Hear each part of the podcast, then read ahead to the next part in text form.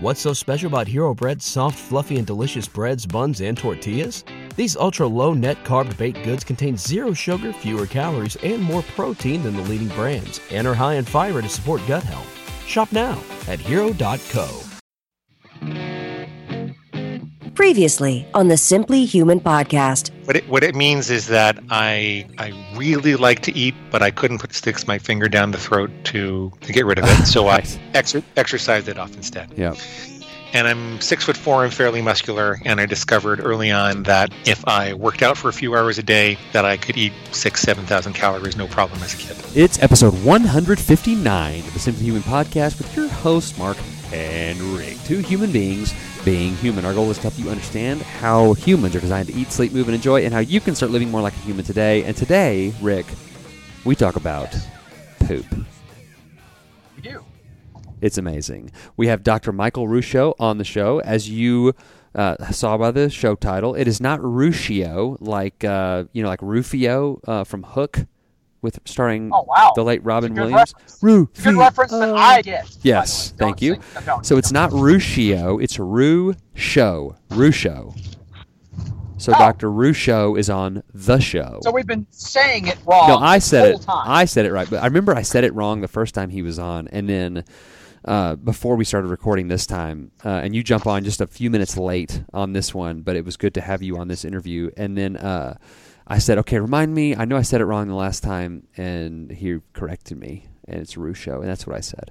So we, we talk about a lot of uh, really fascinating stuff. He is a he is a doctor of medicine uh, and he uh, primarily focuses on gut health and the gut microbiota and the gut flora and all things. Um, man, I wish we had uh, been recording with him today because you were having a, a gut issue, which we, we're not going to get into. We, Rick, we won't get into it. Um, but uh, you've been having some pretty massive diarrhea lately, and uh, we should have asked him about that.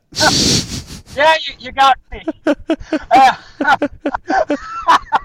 was like, what? I don't uh, totally 100% follow. Well, you know, like- well, like when we reformatted the show after the first of the year, we said some sh- some shows we're gonna you know kind of goof off a little bit, not do a lot of health stuff. This is like a health centric show. Yeah. So this is if this is what you're looking for, this is you know this is like the Robb Wolf thing. This is right up your alley. Yes. There's not going to be a lot of uh, chicanery going on. well, we, Although- we do get in we some. kind of goof off a little bit in the interview. Yes. fun, but Yeah, it's really funny, especially when you start. You know, anytime the word diarrhea comes up, you just can't. You you you make a particularly foul reference uh, regarding a suppository um, towards the middle of the show, which Yeah, which I true. That which was a good one. I felt very proud of that. yeah, well, I had really considered going back and editing that out, but I left it in. Uh, so just beware if you're listening with your children and the word suppository comes up. Go ahead and just go ahead and turn it down for about sixty seconds. Um, so Kids were probably think this whole thing is boring anyway. Yeah. so don't listen. to right. Okay, so before, without further ado, here's Dr. Ruscio. We're talking about kids and gut health, overdoing antibiotics, finding a good doctor, prebiotics versus probiotics, probiotics and poop, the four categories of bacteria, a low FODMAP diet, a Greg Louganis joke, which I thought was particularly fascinating, showing that you and I are were twins separated at birth, um, poop transplants, IBS, and Dr. Ruscio's books. Here is. And Mark's mom. We Mark's mom also. We reference my mom. Here's Dr. Ruscio. Joining me today on the Simply Human podcast, it is Dr. Ruscio, Michael Ruscio. I'm so excited to have you back on. This is your second time on the show. Uh, before I give you the floor, I will say that Dr. Ruscio is a doctor, researcher, author, and a health enthusiast. He's got he's given talks all over the place, and he's just a super smart guy. So, Dr. Ruscio, thank you so much for being back on the show. My pleasure. Thanks for having me back. Awesome. Okay, so since you've been on before, we don't have to do the whole "How did you get where you are today?" talk, so we can get right into it. And I know your your people, you know, you have people calling my people. I my people is just is just me and my uh, you know myself, but you actually have people, which is very fancy. Uh, and so your people have given me some things to talk about, and also I have a Google alert for like gut health and gut bacteria. And so through that, I'm reading headlines and I'm going through and reading stuff. I've written like over the last like we've talked off air that we've had this you know book for for a couple of months now, and because I've known this is coming up, I've written down just some topics to to throw at you. Some of them you might say, yeah, you know what, not really my field. I have no idea. Let's move on to the next one. But you know, I think some of the stuff might be right in your wheelhouse, so we'll just we'll just give it a shot. How about that? Yeah, I was actually going to say to you before we got into too many of the specifics, if, if there are things that you're getting a lot of questions about or, or things that your audience is wondering about, I'm totally fine with starting there if you want. Cool. Awesome. Well, I, I think, you know, uh, a lot of our listeners are, are parents. And I know we've uh, we had Robb Wolf on, and I think we talked to him about this. And there's just, but I think you know, having different perspectives talk on it, I think is uh, it can be can be beneficial for for people. And so let's talk about you know, like for instance, my son, my my youngest child is my son. He was born under like kind of severe uh, a severe uh, pregnancy risk deal. He's fine now, everything's great, but he was born uh, C-section out of necessity, and so of course he didn't get the the bath of uh, you know uh, bacteria that you get when you go through the birth canal. So you know, and, and he's he's got asthma a little bit and he has to do the breathing treatments and you know comparing him to my other kids my two older ones that were both uh, vaginal births you know he's got some more issues and then he's got strep so you need to take antibiotics. And you're just like oh my gosh like we we so it's like what as as a parent who you know maybe you're coming into this uh, this world a little bit later and you're like oh my gosh like I haven't been doing any of this like what you know what what should parents do to make sure, especially if kids are either born C-section or if they if they have been on this regimen of antibiotics since they were you know a few days old. How can we restore uh, that gut health in kids so we don't set them up for for failure later in life?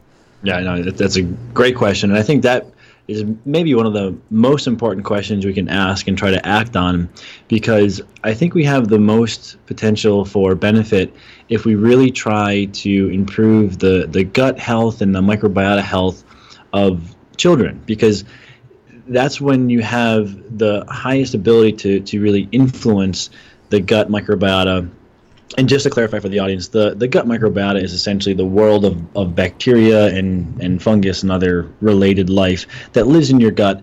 And if it forms the right way, has a very beneficial impact on the host in a wide ver, uh, variety of, of, of areas, and also has a very strong impact on the immune system. And that's kind of where like the asthma angle ties in.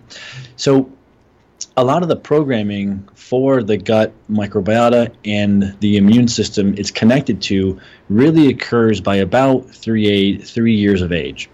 And so, if, if we can intervene in early life, we can really set a child up for uh, a better hand for the rest of their life. Right. And, and so, I, I do think this is an area that really deserves a lot of attention because if you're coming into this conversation at 35, there's definitely stuff that you can do to improve your health absolutely beyond a shadow of a doubt. However, if you can you know act at three months of age onward you can have m- more profound impact the earlier that you act so this is definitely i think an important issue I, I, should also mention for parents that if if for example you had a cesarean section birth i, I wouldn't be too hard on yourself yeah. about that a because sometimes there's nothing you can do about that. Right. Or maybe it's something like antibiotics and you're looking back and saying oh gosh i wish i had pushed back a little bit against the antibiotic use when my kid just had a head cold and now i feel like a bad parent because i didn't push back i didn't realize about this. Yeah. I, I wouldn't beat yourself up too much because while things like cesarean section birthing or being formula fed instead of breastfed, they do increase risk. Sometimes you have to take a step back and, and realize that increasing risk doesn't mean you're guaranteed to have a problem. Right right? So about 8% of the population has asthma. That risk will increase slightly if you've been cesarean birth, but it, it doesn't mean you go from 8% to now 90%. Right. You're you're right? 100% going to die of asthma. Like that's the yeah, no matter what. exactly. Exactly. So it's important to keep that in mind because yeah. sometimes parents come into the office and they're they're so hard on themselves and it's just important to kind of contextualize uh, these things. So, hey doc, real quick, hey, I, uh, uh, yeah. Rick just texted me. Uh, he was at some meeting and I think let me see if I can add Rick real quick and not and without being too uh, disruptive here. Sure. Because um, I know he'll want to hear some of this stuff. And, and oh, this ought to be good. He's just going to answer the the phone and just like drop an f bomb because he's not going to realize it. nice. so it's well, totally un- unbeknownst to him that we're recording. Well, uh, he knows we're recording. Hold on. I'm here. There he is. Okay. Yeah, All right. there we go. I was having some Skype issues on my phone. Hello. All right. So, uh, Dr. Richard, can you hear Rick? I can. Hey, Okay, Rick. cool. So okay, he's on. He is in. Uh, he was in mid answer. Uh, I, I interrupted him to, to you know as I often do to, to interject something hilarious into the into the uh, the discussion. Uh, and Real funny. yeah, Real. So he's talking about kids and and parenting and, and gut health and kind of what you can do at an early age. So okay, so you were just talking about it's important for, for parents not to beat themselves up and, and all that. So continue if if you uh, if you can after that. Yeah, precisely. So it's just important to understand that there are there are some things that you have no control over, and you want to do the best that you can with the hand that you have now. Um, and and if you were formula fed, for example, it, it doesn't. It's not a guarantee that you're going to have one of the problems that may increase in incidence when you are formula fed, which are things like asthma, allergy, eczema, atopic dermatitis, what have you. Um, but the, the earlier we can intervene, the better, because it has been documented, for example, the longer you can prolong the administration of antibiotics three months, six months, nine months, 12 months the later that you first introduce antibiotics into a child, the less uh, detrimental or, or, or deleterious the impact is or, or are. So it, it, it is important to understand that if you can delay some of these things, and now, of course, if you need an antibiotic, you're going to have to use it, but you want to try to be practical. And, and of course, if your kid has the sniffles and you're worried about the sniffles that he has, you may not want to resort to an antibiotic. So Can you can you just kind of unpack that a little bit as far as like okay when because people just it's like with the whole cholesterol and the fat debate. People had just grown up knowing okay if you've got uh, an uh, you know sinus infection or something Z-Pak, antibiotics that is just the and if you don't do that it's like I don't I got sick over spring break. I had like a sinus infection and my mom was like uh, you need to go get a Z-Pak. and I'm like no mom like even like the CDC has come out and said okay we've kind of overdone it but it doesn't matter. Like people are still going to think so when should people what what questions should people ask at the doctor to say okay this is strep throat this is bacterial this needs antibiotics okay this doesn't what and, and how long should you wait uh, kind of all those things if you if you could Mhm. Well, it's very difficult to give a specific answer on that Right. because there's so many nuances in terms of the age of the person, how immunocompetent they are, what they have.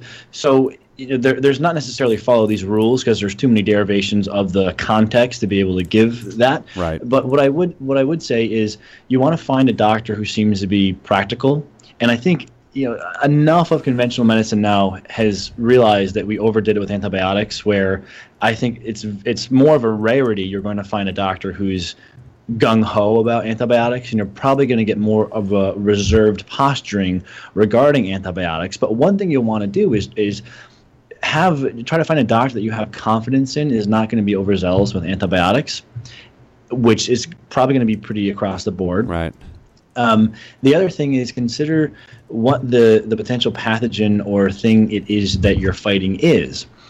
Sometimes the the worst endpoint of a given infection might be a couple days of, of diarrhea and fever. And that's that's the worst case scenario. that's rick's So- just baseline rick's like basic cable Huh. is diarrhea and was fever say, uh, diarrhea and fever, like uh, I call that Tuesday. nice, nice. Oh, so gosh. I mean, for, yeah, the, where that gets challenging is if you have a child and you're worried about that child and they have a little bit of diarrhea and a fever, that can be very disheartening as a parent. Right. Totally get that. Um, but that's where you want to work with your doctor and have a communication and not overreact. Right? Okay, my kid is sick. I want to help them. Yes, we all want to help our kids. But if they end up having a transient gut bug that's self-limiting, meaning the body will get over it on its own, and the worst outcome would be a few days of diarrhea, then we probably don't want to use an antibiotic. If Yeah. it's something that's known to cause frank damage and, and can be life threatening or cause significant damage, then yes, we would want to use an antibiotic. So it's really trying to use antibiotics as, as conservatively as possible. But how do you know the difference between some, you know, what you call like a transient uh, bug or what have you, or something serious? Just the, the doctor will, I mean, it, take him to the doctor, right? Take them, yeah, take them to the doctor, and then most doctors should be able to ferret this out. Most food poisoning, for example, is transient. Most of it is viral. Uh, you know, some of these things are, are bacterial, but oftentimes they're self-limiting bacteria. But to my earlier point, there's there's so many different derivations that you want to check in with your doctor on that. Also, I'm not a pediatrician, so I can't say that Right. these are things that I'm you know knee deep in every day dealing with the, the specifics. But the the principle that you want to take away from this dialogue is antibiotics are okay, but you you want to use them as judiciously as possible, and just defer to the judgment of your medical provider in terms of if you need to use an antibiotic or if you don't, and don't don't go in there hard pressing after an antibiotic. Yeah, and I Uh, think an- another thing that people get so there's like there's a conditioning factor because okay, you're sick, you take an antibiotic, and oh, I'm better. But if you had if you had, could redo it and you didn't take the antibiotic, you're probably going to get better at that same point anyway. You know, is that, what is that called? Like return to baseline or or something like that. Like you're gonna go, you're gonna resort to the, kind of that homeostasis anyway. But you throw the antibiotics in, and then all of a sudden we've conditioned ourselves to think, oh, it was because of the antibiotics. And it, no, it's just your immune system. A healthy immune system is designed to just to stave that off on its own. Right, especially if it's viral. Also, many many of what we go to a doctor for, uh, I have a cold, I have a flu, those are almost always viral. Now, Right. a prolonged viral flu can turn into a secondary bacterial infection. So that's the case for antibiotics. Yeah. But that's not. Gosh, this is a pain in the. I'm four days into a cold and I'm I'm over it. Right? I'm sick of it, and I just want to take antibiotics, thinking that's going to accelerate the rate at which you recover. That's that's really not the case at all, and that's where I think most of the overuse of antibiotics has come from. Yeah. Well, that's all great stuff, and yeah, I, like that was a great, a terrible question. Like, what should parents do with their kids? It's like, uh, uh, I need to see their child first before, and I'm not a pediatrician, so that was a good, uh, a good answer. Um, what, what are the difference? I know a lot of people, uh, you know, our kids take a like a probiotic, you know, and then we do, uh, we you know, we get like good yogurt, uh, and we do uh, other things. Uh, you know, you got like real sauerkraut, not the sauerkraut that's been, you know, just soaked in vinegar. But you know, as far as prebiotics, and then you hear the word probiotics, probiotics, prebiotics. help us kind of uh, differentiate between the two of those. Sure, and this this kind of continues into the answer of the question that you asked about you know early life factors in kids and what you can do because while the earlier an antibiotic is administered, the more dangerous it is, or, or the mo- the more I shouldn't say dangerous, the, the more harmful it potentially could be. But that also works in the inverse. The earlier you administer probiotics or prebiotics, the more beneficial they can be. And there have been studies done where they would start infants on a probiotic, for example, at three months of age compared to six months of age compared to 12 months of age. And they've shown in some of the studies, the earlier the administration of the probiotic, the more beneficial it, it is. Probiotics are just bacteria, healthy bacteria. They don't actually colonize you. That's that's a little bit of a misnomer. People oftentimes think I just take these probiotics that are healthy bacteria and they take up residence in my gut. They don't really colonize you, most probiotics that is, but they do have a beneficial impact on the bacteria in the gut, on the immune system in the gut, and on the host. So probiotics are bacteria, and we can come back to kind of how I break down probiotics into four general classes to help give people some ease of navigation of all the litany of products you see out there. You can really break them down into four categories. But probiotics are bacteria that have a beneficial effect on the host, living bacteria that have a beneficial effect on the host. And then prebiotics are compounds that feed probiotics, or like food for probiotics. And so in, in children, if What'd you call the probiotics? What, what was your thing? Your little tagline for probiotics? probiotics are live organisms that have a beneficial effect on the host. So it's essentially is- like it's- bacteria. I- interestingly enough, that was the the same thing I said like my wedding vow. That was what I said to my wife. I will promise to be a living creature that is beneficial to. Her. So I guess romantic. as long as you're beneficial to her, then Yeah. you guys are all set, right? so like uh, That's. Yes. S. S. Boulardii would be a, an example of a probiotic.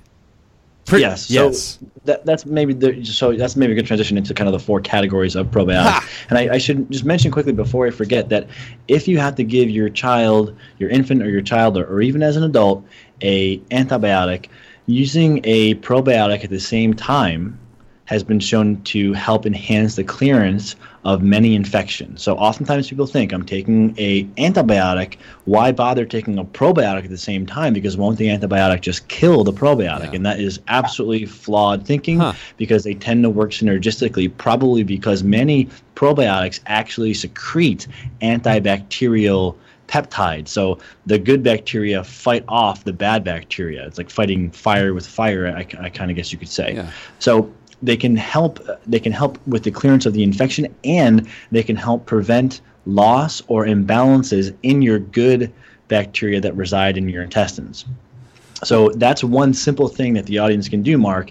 If if uh, infant, child, adult has to take a antibiotic, they can co-administer a probiotic at the same time. Is it normal for like a, a child, you know, maybe under the age of three, when you take a, they take a probiotic to have like their um, uh, fecal matters, their bowel movement matters become like looser, or like the, it, it affects the the defecation process? Is that normal? That can happen in anything from an infant up through an adult. Okay.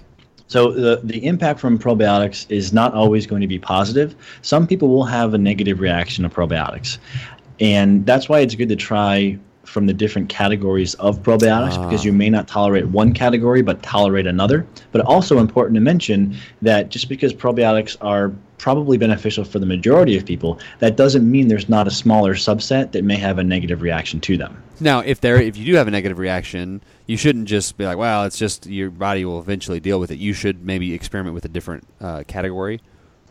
I typically like to give people anywhere, uh, you know, around three to five days. And after three to five days, if, if a negative type reaction is still present, then it's probably not going to be something that works for you. Sometimes the first couple days when you're introducing something new into the system, you can have a little bit of turbulence. I'm a little bit gassy, I got a little bit constipated, my stools were a little bit looser as things are adjusting. Because remember, the, that probiotic may be killing out an overgrowth of bad stuff in the gut. And while that's happening, it may cause a little bit of turbulence.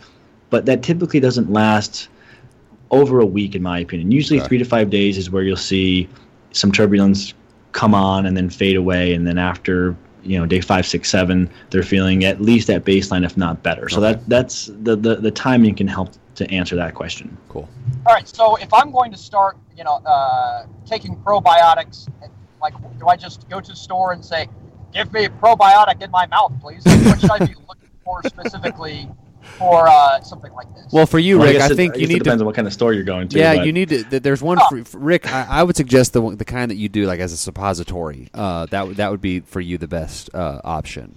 the same like suppository I gave your mom last night. Okay. Okay. oh my gosh. man. uh, should I edit that or not? I guess I'll. I guess I'll leave Nope, that. leave Yeah. that in. Leave it in. Yeah. Okay. Anyway, so to answer to answer the question, sorry. Yeah, So this- what this is should I be looking for to start a probiotic uh, regimen? I guess. Right. So this this is where understanding the, the four classes of probiotics can be helpful because if you try to navigate this via products, there's like a couple hundred Yeah. Yeah. versions of category one, right? So, in, but they're all kind of just a remixture of the ingredients that are in category one probiotics. So the, the categories, as I define them, and I'm defining them based upon a fairly extensive review of the medical literature in terms of the different types of probiotics that have been used, not looking to make this more difficult than it has to be, but looking for kind of, okay, let, let's cut through the BS. And if we look at all these different probiotic studies, do we see some general trends stick out? And we do. We see that one class of probiotics, generally speaking, is comprised of lactobacillus strains and bifidobacterium strains. So when you look at the ingredient label, you will see mostly lactobacillus something, and you'll see, or you'll see bifidobacteria something. So bifidobacterium longum, bifidobacterium infantis, lactobacillus acidophilus. So you'll see those will be the different strains or different ingredients on the probiotic. It'll be predominantly those types of strains that's category one. That's probably where everyone should start. Probably the most well-studied class of probiotic. Now, category two is actually a healthy fungus. It's not technically a bacteria, and this is known as Saccharomyces boulardii. So when you look on the label, you'll see Saccharomyces boulardii, potentially along with another strain known as Saccharomyces cerevisiae. And this is a fungal class of probiotic, also been well studied, also been shown to be very helpful. Now, there's a third class that's known as a soil based or a spore forming probiotic. Not quite as much research on these probiotics, but they have been shown to have some benefit. And these typically start with the term bacillus. And you'll see uh, different strains of bacillus listed on that probiotic. And then the fourth and final, you actually can't buy in the United States, but if it's especially for someone with inflammatory bowel disease or a fair amount of digestive symptoms, and you've tried other probiotics and haven't seen any results, or you have seen some results and you're looking for another additional class to maybe even get more results, this class is worth consideration. And this is actually known as E. coli Nissle 1917. Oh gosh, yeah. Hmm. And pe- Oh, yes. people oftentimes What- cringe when, oh. yeah, when you hear E. coli. Yeah, Yeah. the- the 1917, that's the key part, if you ask me. Right. Be- My in- research. E. coli, well, E. coli, you know, there are some pathogenic E. coli, and it, sometimes people throw out the baby with the bathwater regarding E. coli, thinking because there are pathogenic strains of E. coli that all strains of E. coli are, are harmful. But E. coli is one of the more beneficial and, and more prevalent strains of bacteria in the gut. So it's just, yeah, it's important to know it, it's E. coli Nissle 1917. It has a brand name of Mutaflor, and you can go to like a Canadian pharmacy or what have you and buy it on the internet. And for some people, it can be very helpful. And there's some very impressive studies using that type of probiotic, especially in inflammatory bowel disease. What about uh, Lactobacillus snuffleupagus and Lactobacillus gregluganus? Are those? God uh, dang it, Mark! You just stole my joke. I was literally going to say Lactobacillus gregluganus. No way. and No the way. Second one is going to be uh, Lactobacillus papadopoulos. That's like the father from the Webster TV show. was That's it? also Re- what I was were you really going to say Gregluganus? I, I promise. I've Oh. been sitting on that joke. I haven't listened to a word Dr. Ruscio said because I'm like, oh, I got a great joke. I got to make for the sure I joke. say it. The Oh. second he stops talking, I continue. So, wow, well done. High five to both of them so for being funny. children. Yeah. Greg Luganus. I'm adding that into the show notes. oh my gosh. Okay, so let's move on to one of the uh, uh, you know the articles that I've got. Rick, I was bragging about my Google alerts. Uh, had to do with mood, sleep, and stress as it relates to the gut health and gut bacteria. How are those things uh, affected by uh, your gut?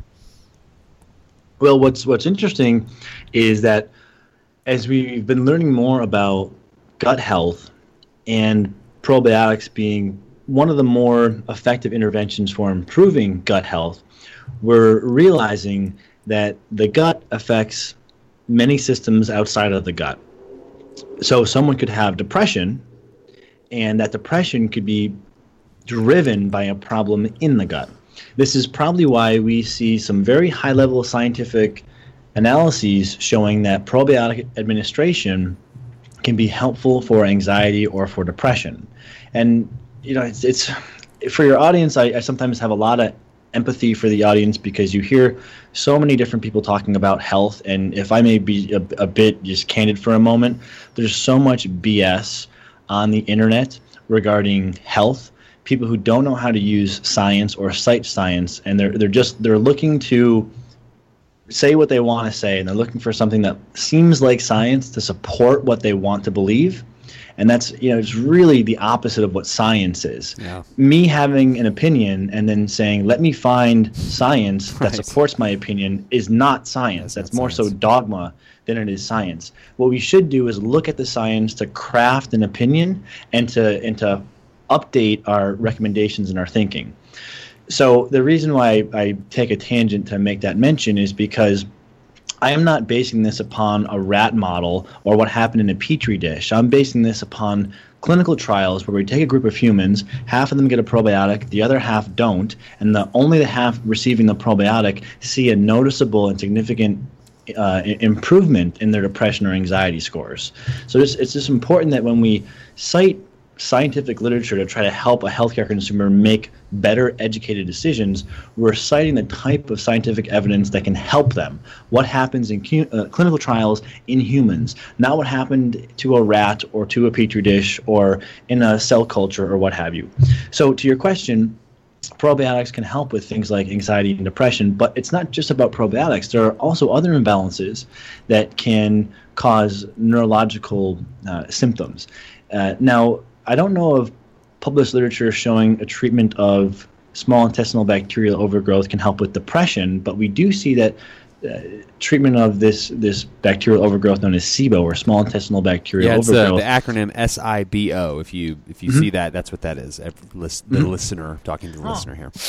I'm smart. I've And- done my research. Tre- and and treating of of this bacterial overgrowth has been shown to help with things like rosacea, insomnia, even restless leg syndrome, which is neurological, uh, even joint pain in, in some studies, or even the improvement of cholesterol levels or blood sugar levels.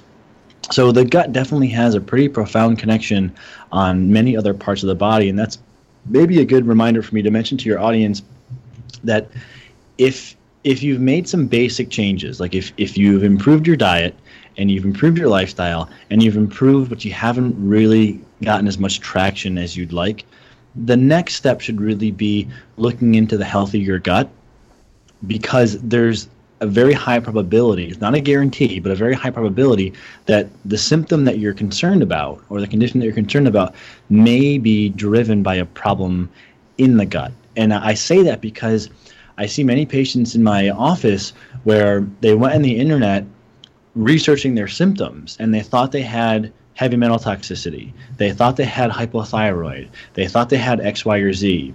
And then to make things even worse, they can go and they can find some of these non-validated alternative medicine labs. And I'm not knocking alternative medicine. That's that's what I practice. But there there's a problem where some of the labs that we use are not validated. So you go on the internet, you think you have a problem, and b- based on the symptoms, then you can go find a lab company that hasn't been scientifically validated that does a, a blood test or a urine test that tells you yes, you actually have this problem, but you really don't because that lab hasn't been shown to actually be accurate. Hmm. And so then people go and they treat that problem that they think they have, and what ends up happening?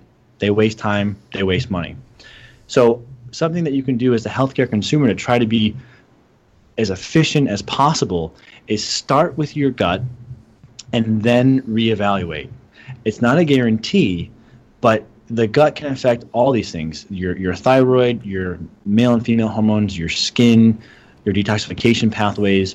And even if you do, let's say, have a gut problem and have heavy metal toxicity, you will respond better to the heavy metal toxicity treatment if you've gotten your gut in order first. So I hope I'm not getting too deep there, but if if you're in doubt, if you've made some changes to your diet and lifestyle, you're not sure where to go next, I would start with your gut even if you have no digestive symptoms because you can have a problem in the gut that only manifests as things like insomnia or depression or skin problems or what have you. Yeah, like I Now, had it. Oh, you sorry, talk, Rick. Go you ahead. talk about like uh, that's a, I want to ask a question, Mark. So shut up. so address your gut. We can obviously we've talked about addressing with probiotics, prebiotics. What are some other ways that you suggest addressing, uh, you know, overall, I guess, gut health plan? you know, but there, there's a few lifestyle things that are, are probably just so trite at this point, but they're worth mentioning. Make sure you're getting enough sleep. Make sure you're getting exercise. Make sure you're not overly stressed because th- those aren't going to help anything if those Yeah. things aren't in order. So that's kind of a given, but just mention those briefly. Then there's a couple diets that one can try. And one diet would be the paleo diet. I'm sure many people in your audience are familiar with the paleo, paleo diet, maybe have tried the paleo diet. So the paleo diet does a great job of reducing allergenic or inflammatory foods gluten, dairy, soy. Not to say everyone's going to have a problem with all of those foods, but they're they're some of the more common problematic foods. But there's another level to diet that eludes many people, and this has to do with what's known as fermentability.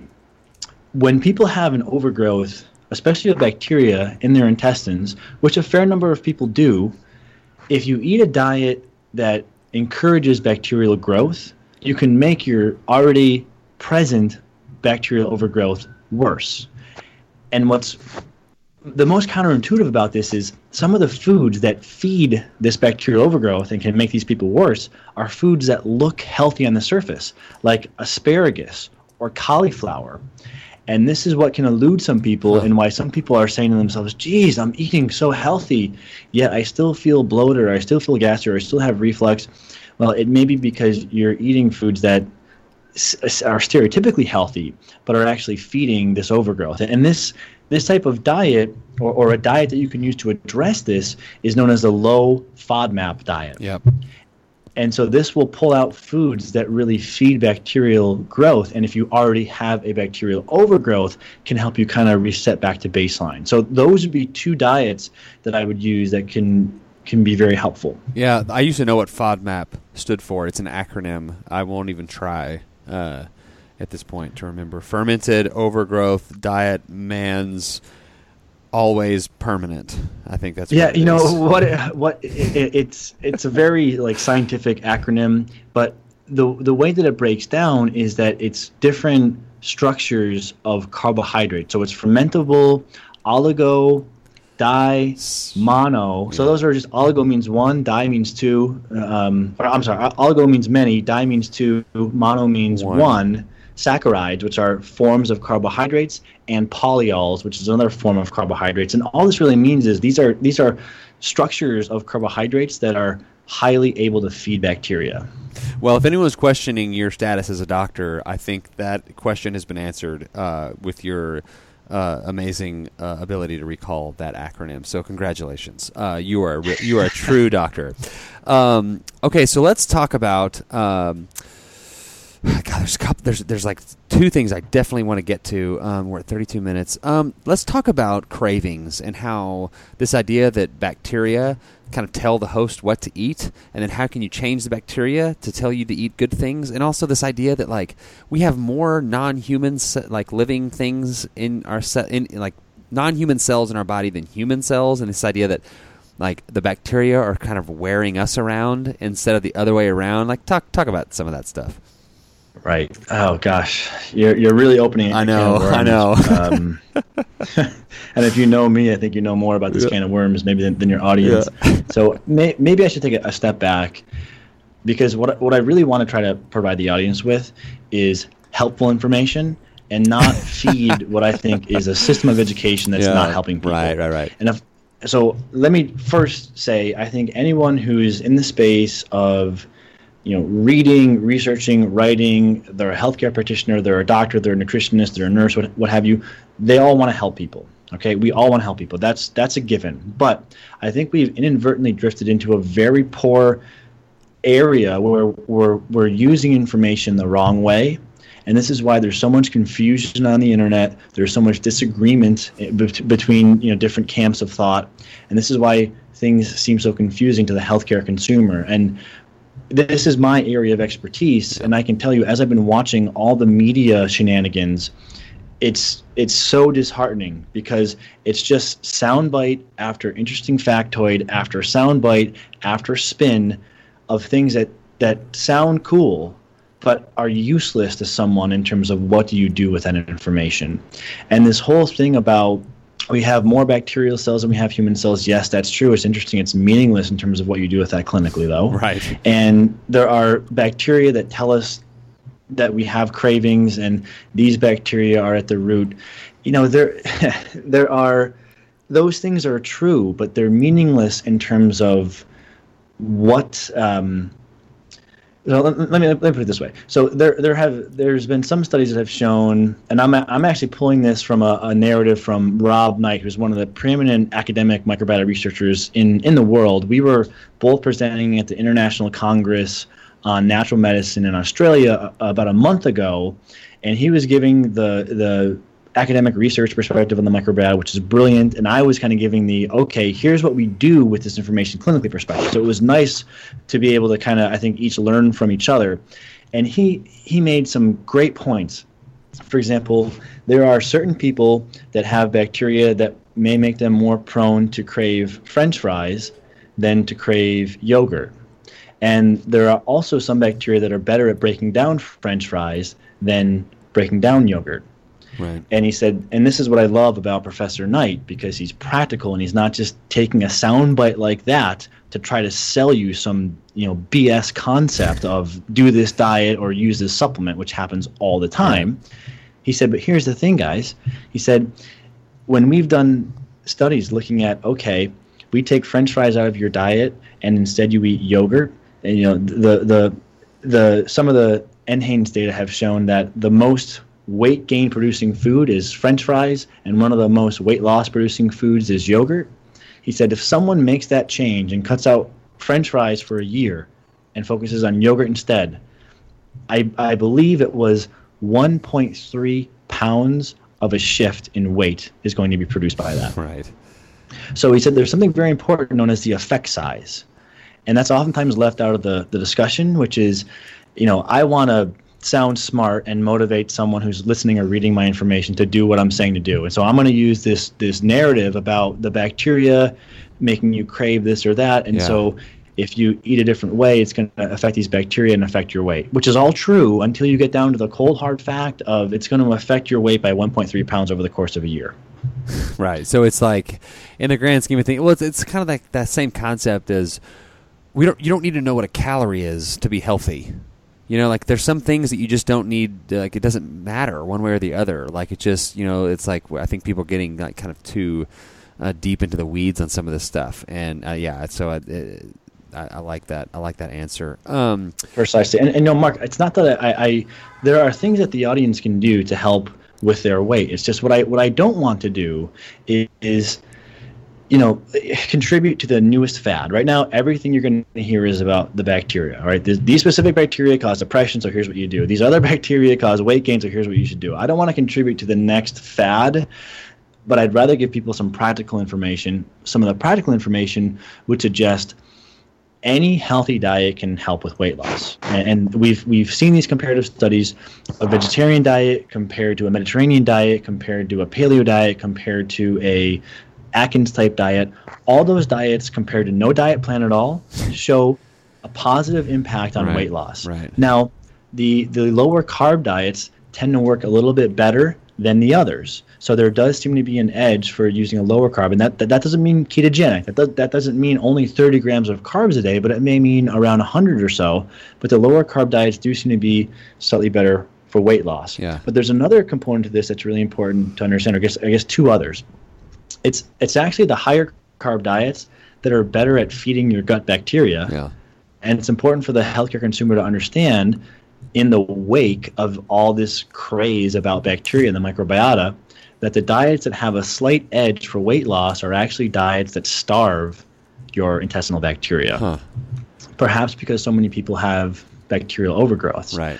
But but the other thing that's important to mention is, and this is more anecdotal and what I've observed in the clinic, is to the degree to which we can improve someone's gut health if if they have a gut problem, then we have potential to see their weight improve. And it's not just about weight loss. Some people come in with malabsorption and, and who are underweight and desperately need to gain weight. Other people come in who are overweight and need to lose weight. And so, to the degree to which we can improve someone's gut health, we can see weight loss. And sometimes it's profound. There, there was a, a patient conversation we released on my website a few months ago with a gal who had a fungal overgrowth in her intestines. The only thing that we changed was treating that. And over the course of, I think, six months, she lost over 40 pounds, I think. Wow. And that was the only thing that we did. But that that's more of that's the most impressive result that we see. Typically, it's you know more moderate in terms of the weight loss, but you can definitely see weight loss from improving your gut health. So what I would offer to people is focus on these interventions that make you healthy and don't try to micromanage your health thinking Right. here's a bacteria that's causing the problem let me target that bacteria because that's that's very reductionistic and that's not really the best model of healthcare which is reducing the body down to a collection of different parts Well, it's like that that uh, product that's like, here, sprinkle this on your food, and don't make any other changes, and that'll make you healthy. Like, what? no. right Um, Okay, so we are we're coming up. Uh, we got five minutes left. Poop transplants. I know Rick uh, has has been looking at uh, pro- potentially swapping poop with maybe like a, a, a, a an orangutan or something. What? Or your mom. Talk about talk, talk about poop transplants. Is that eh, or like the poop pills? That are like people people are taking poop pills. What is this whole thing about poop transplants? Is that effective? yeah And, and and should I mail you a box of my poop and you mail me back a box of your poop? Is that how we do no this? that how don't, it works? don't mail me your poop i've had people do that before Oh, Oh Please gosh. don't that. uh, hang on, I gotta get to the post office real quick Yeah. before they head out today. Hang on. There's actually been a couple times where, where we've we don't have a lab inside of my office, but we've had patients bring their poop samples to my office. Oh, And my medical assistant will tell them, "We're not a lab." And then the patient says, "Well, can't you just take this?" oh yeah. It was just go like No, we Ziploc can't bag take with it. my giant turd in here. just gonna go, just gonna go dump it out in the backyard or something. Like, Uh, what? yeah. They use like an old wrinkly like uh, brown paper sack. Like, oh, there's a turd in there. they set it on fire and run off. It's my- wait, who ate my, my baby Ruth out of the refrigerator? I was saving that for later. Oh my god! Yeah, god. thankfully no one's put their stool in like a paper bag, put it on our doorstep, lit it on, Lit it on fire, fire. and knocked and ran. Run So off. we no haven't one hasn't yet. Yeah, yeah, not Mark, yet, uh, remind me. I have a, Mark, remind me after we're done with the call. I have a really great idea. So, Okay, yeah, yeah. um, but to your question about the uh, the the crapsules, as they're sometimes called, the the, the capsules. Um, uh, I wasn't ready for that. That was very good. Well done. Well done. uh, thank you. I can't take credit for that, but um, so so yes, I will I give should. you credit. All right, thank you, thank you. So yes, there, there's this there's this therapy known as a fecal microbiota transplant, where you essentially take stool from a, a healthy donor, and you transplant that into the colon or the small intestine of a sick recipient, and this can, in effect, really transplant the world of bacteria from the host to the the recipient. So it's really like uh, it's a, it's almost like an organ transplant, but the organ in this case is is your bacteria in your gut. And since the stool is is compri- comprised of so much bacteria, that's kind of how you transfer this organ, so to speak. Now that can be effective. I, I want to take a quick step back just to contextualize this for the audience in terms of where this would fit into the grand scheme of interventions. Firstly, start with your diet and your lifestyle, like we talked about a moment ago. Secondly, you may want to try some probiotics, like we mentioned before. And then thirdly, if, if that still doesn't work, you may want to get yourself to a, a clinician that has a focus on digestive health. And you have to be careful because now that digestion is getting hot, everyone's proclaiming themselves as, as an expert, unfortunately. Uh, or, or, or with all good intentions and, and in a non misleading way, just mentioning that they also work in digestive health, which is totally fine. But you may want to get yourself to someone who's who's a bit focused in digestive health, just to make sure you get the the best approach. And look for things like small intestinal bacterial overgrowth, H. pylori, inflammation, other imbalances, and see those findings through to fruition. And if after you've worked with a, a competent gut focused clinician, if you haven't been able to produce results and you have significant problems, then you may want to consider an FMT, a fecal microbiota transplant. So it's really the end of the line therapy after all other options have been exhausted. And it's not, you know, there also at the Congress in Australia, there was a Australian gastroenterologist who does this therapy, and he was making a joke that some women come in who are overweight, 20 pounds overweight, and they say, I want to do an FMT and I want a thin donor because I want to try to lose weight. And he said, "This is not what this is. This is not what this is meant for. Literally, this is this is reserved right now in a sanctioned perspective in the United States for those that have a non uh, a resistant case of Clostridium difficile infection, which can ultimately be life threatening. Yeah. That's what it's approved for in the U.S. I think the data shows that the next clinical condition it'll be approved for is non-responsive inflammatory bowel disease. Well, so ulcerative colitis or Crohn's disease. That's that's not really responding to other therapies. to you- Um, I was going to say, I'm sorry, go ahead. to your uh, to your point on experts, Rick thinks just because he drinks a lot of whiskey that he's an, a whiskey expert, and so just because you poop doesn't make you a poop expert. So just do your do your due diligence out there, everybody. this is this is true. This is Yeah. true. And yes, you you have to. Right now, I, right now, I'm furiously googling doo doo, and I'm becoming. Uh, I feel like I am. Uh, An I can call myself a digestive health expert soon. well, I mean, you wouldn't be alone. I guess. Of Um, people who are googling doo doo, probably also not. true, true. uh, but you know, the, the the next most probably well supported condition that this could be helpful for is inflammatory bowel disease, which Yeah. can be quite debilitating and can ultimately result in partial removal of, of or, or removal of certain sections of the intestines. So that I mean that can you know th- this can be pretty severe. There's also some data showing that it may be helpful for IBS. And one one review of studies found for inflammatory bowel disease about a 45% effectiveness, and there was, I believe, it's around maybe 40% according to another study performed in China looking at IBS. But again, that would only be after you've exhausted all your other treatment options. You also have to be very careful to work with either a clinic or a clinician because you have to screen the stool to make sure there aren't viral infections or, or pathogens or parasites or things or, or just diseases that may be latent or not causing a problem in the host but could be very problematic for you. What do you just So get like a coat hanger and just kind of like kind of mix it around and just kind of see what's in there? yeah, that's why I would not recommend doing it. But but there there are desperate patients that kind of Yeah. do it at home. But I would oh, at Oh least, I would. I would at least recommend you find a competent advisor with who can who can help advise you on finding a donor and how to screen that donor before you went the do it at home route. I would really Yes, advise don't do it that, at home. Don't do it at at home, least work people. with someone. it's like I, I got Rick's poop. It's just a bunch of corn in it. Is this normal? Is Yeah. this? So you heard Corn. here from Dr. Michael Michael Ruscio first. Do Corn, not there's a there's a dead ferret in there. yeah, there's a dead ferret, like a Not trying gerbil. Yeah. Not go get a, a random homeless person and like put your backside up to his backside and go one, two, three, go! And like, don't do that. Uh, Do what Dr. Ruscio is saying. I don't think. expert. I don't think It's like a cell phone data transfer and just touch them together and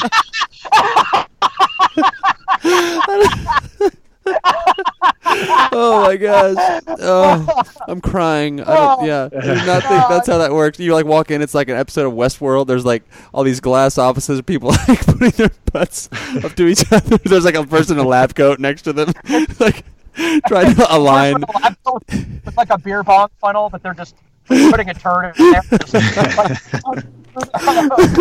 oh my gosh! Oh, we should have we should have started off with poop transplants. Okay, um, okay, we are we are out of time. So, doctor, if you could like as, uh, tell us about where to find your stuff. You got a book coming out. Uh, plug yourself. Well, well, thank you. it's been a lot of fun, guys. Man, um, Oh. so there, there's maybe three three links to go to. They're they're all at the drruscio.com URL, which is dr r u s c i o dot com. And then if you do slash get help, that's if you're someone who would be looking to become a patient of the clinic. My office is outside of San Francisco, but we also consult with people via Skype or phone who are in our area. So if you're not in our area but you're in need of help, then you can still reach out to the office and we can help you. That's drruscio.com slash get help. To be notified when my print book is available, which will hopefully be available late this year, late 2017, you can go to drruscio.com slash gut book and the book is a whole narrative on gut health how important it is. There's a section all about early life factors and how to set your children up for health and there's also a section on how to optimize your own gut health and at the very end we take everything that we discuss and we put it into a step-by-step process that's personalized to the individual so it, the the process unfolds as you respond to make it efficient so you're, you're not going to do any more dietary restrictions than, than you need to do or take any more supplements than you need to it, it's meant to be maximum effect for minimal investment and that's at the url drruscio.com slash gutbook Awesome. and then if you're a healthcare provider and you're looking to learn more about how to sharpen your clinical skills, I publish a monthly clinical newsletter. For lay people too, they could access it. It might be a bit over their heads, but the, the clinical newsletter is at drruscio.com slash review, and that goes over case studies and important research and Cool. gives my interpretation on, on the research and, and so forth. So I might need to that's uh, that's a brunt of it. Yeah, I might need to just delete my Google alerts and just go to that. just read that because you never know what you're going to get on these uh, Google alerts. Um, yeah, like one Right. article uh, written by uh, Professor Rick Bentley was particularly unhelpful. Um, all right, well, hey, uh, I I really Oh, and Mark, there, there's also the podcast. Yeah, yeah, yeah. I, I do have a, um, duh, I'm on a Yeah. podcast. I should probably mention mine. Right. um, if you just search my name, uh, Michael Ruscio, you should find the podcast pretty easily. It's it's uh, Dr. Ruscio Radio, and it's uh, mostly on gut and thyroid, but um, you know we, we hit some other topics too and have some interesting guests, and Awesome. that's uh, that's been a fun fun show to be part of too. So yeah, that's that's some of what I got going on. Awesome. Well, I really appreciate your time. As as uh, I hear Dr. Ruscio uh, scribbling on his pad, do not invite Mark and Rick on to the Dr. Ruscio radio.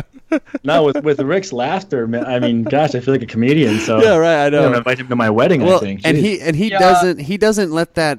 he- Crapsel line, God, the Crapsel line. That uh, man, that's that was Yeah. my good laugh for the day. I hadn't Well, thought about that. Well, uh, and Rick uh, makes you earn his laughter. Uh, many things that I, I say to Rick that I think he's going to laugh at, he just goes, "Well, hmm, no, that's uh, okay. Are we going to the next thing now? What's the what are we doing now?"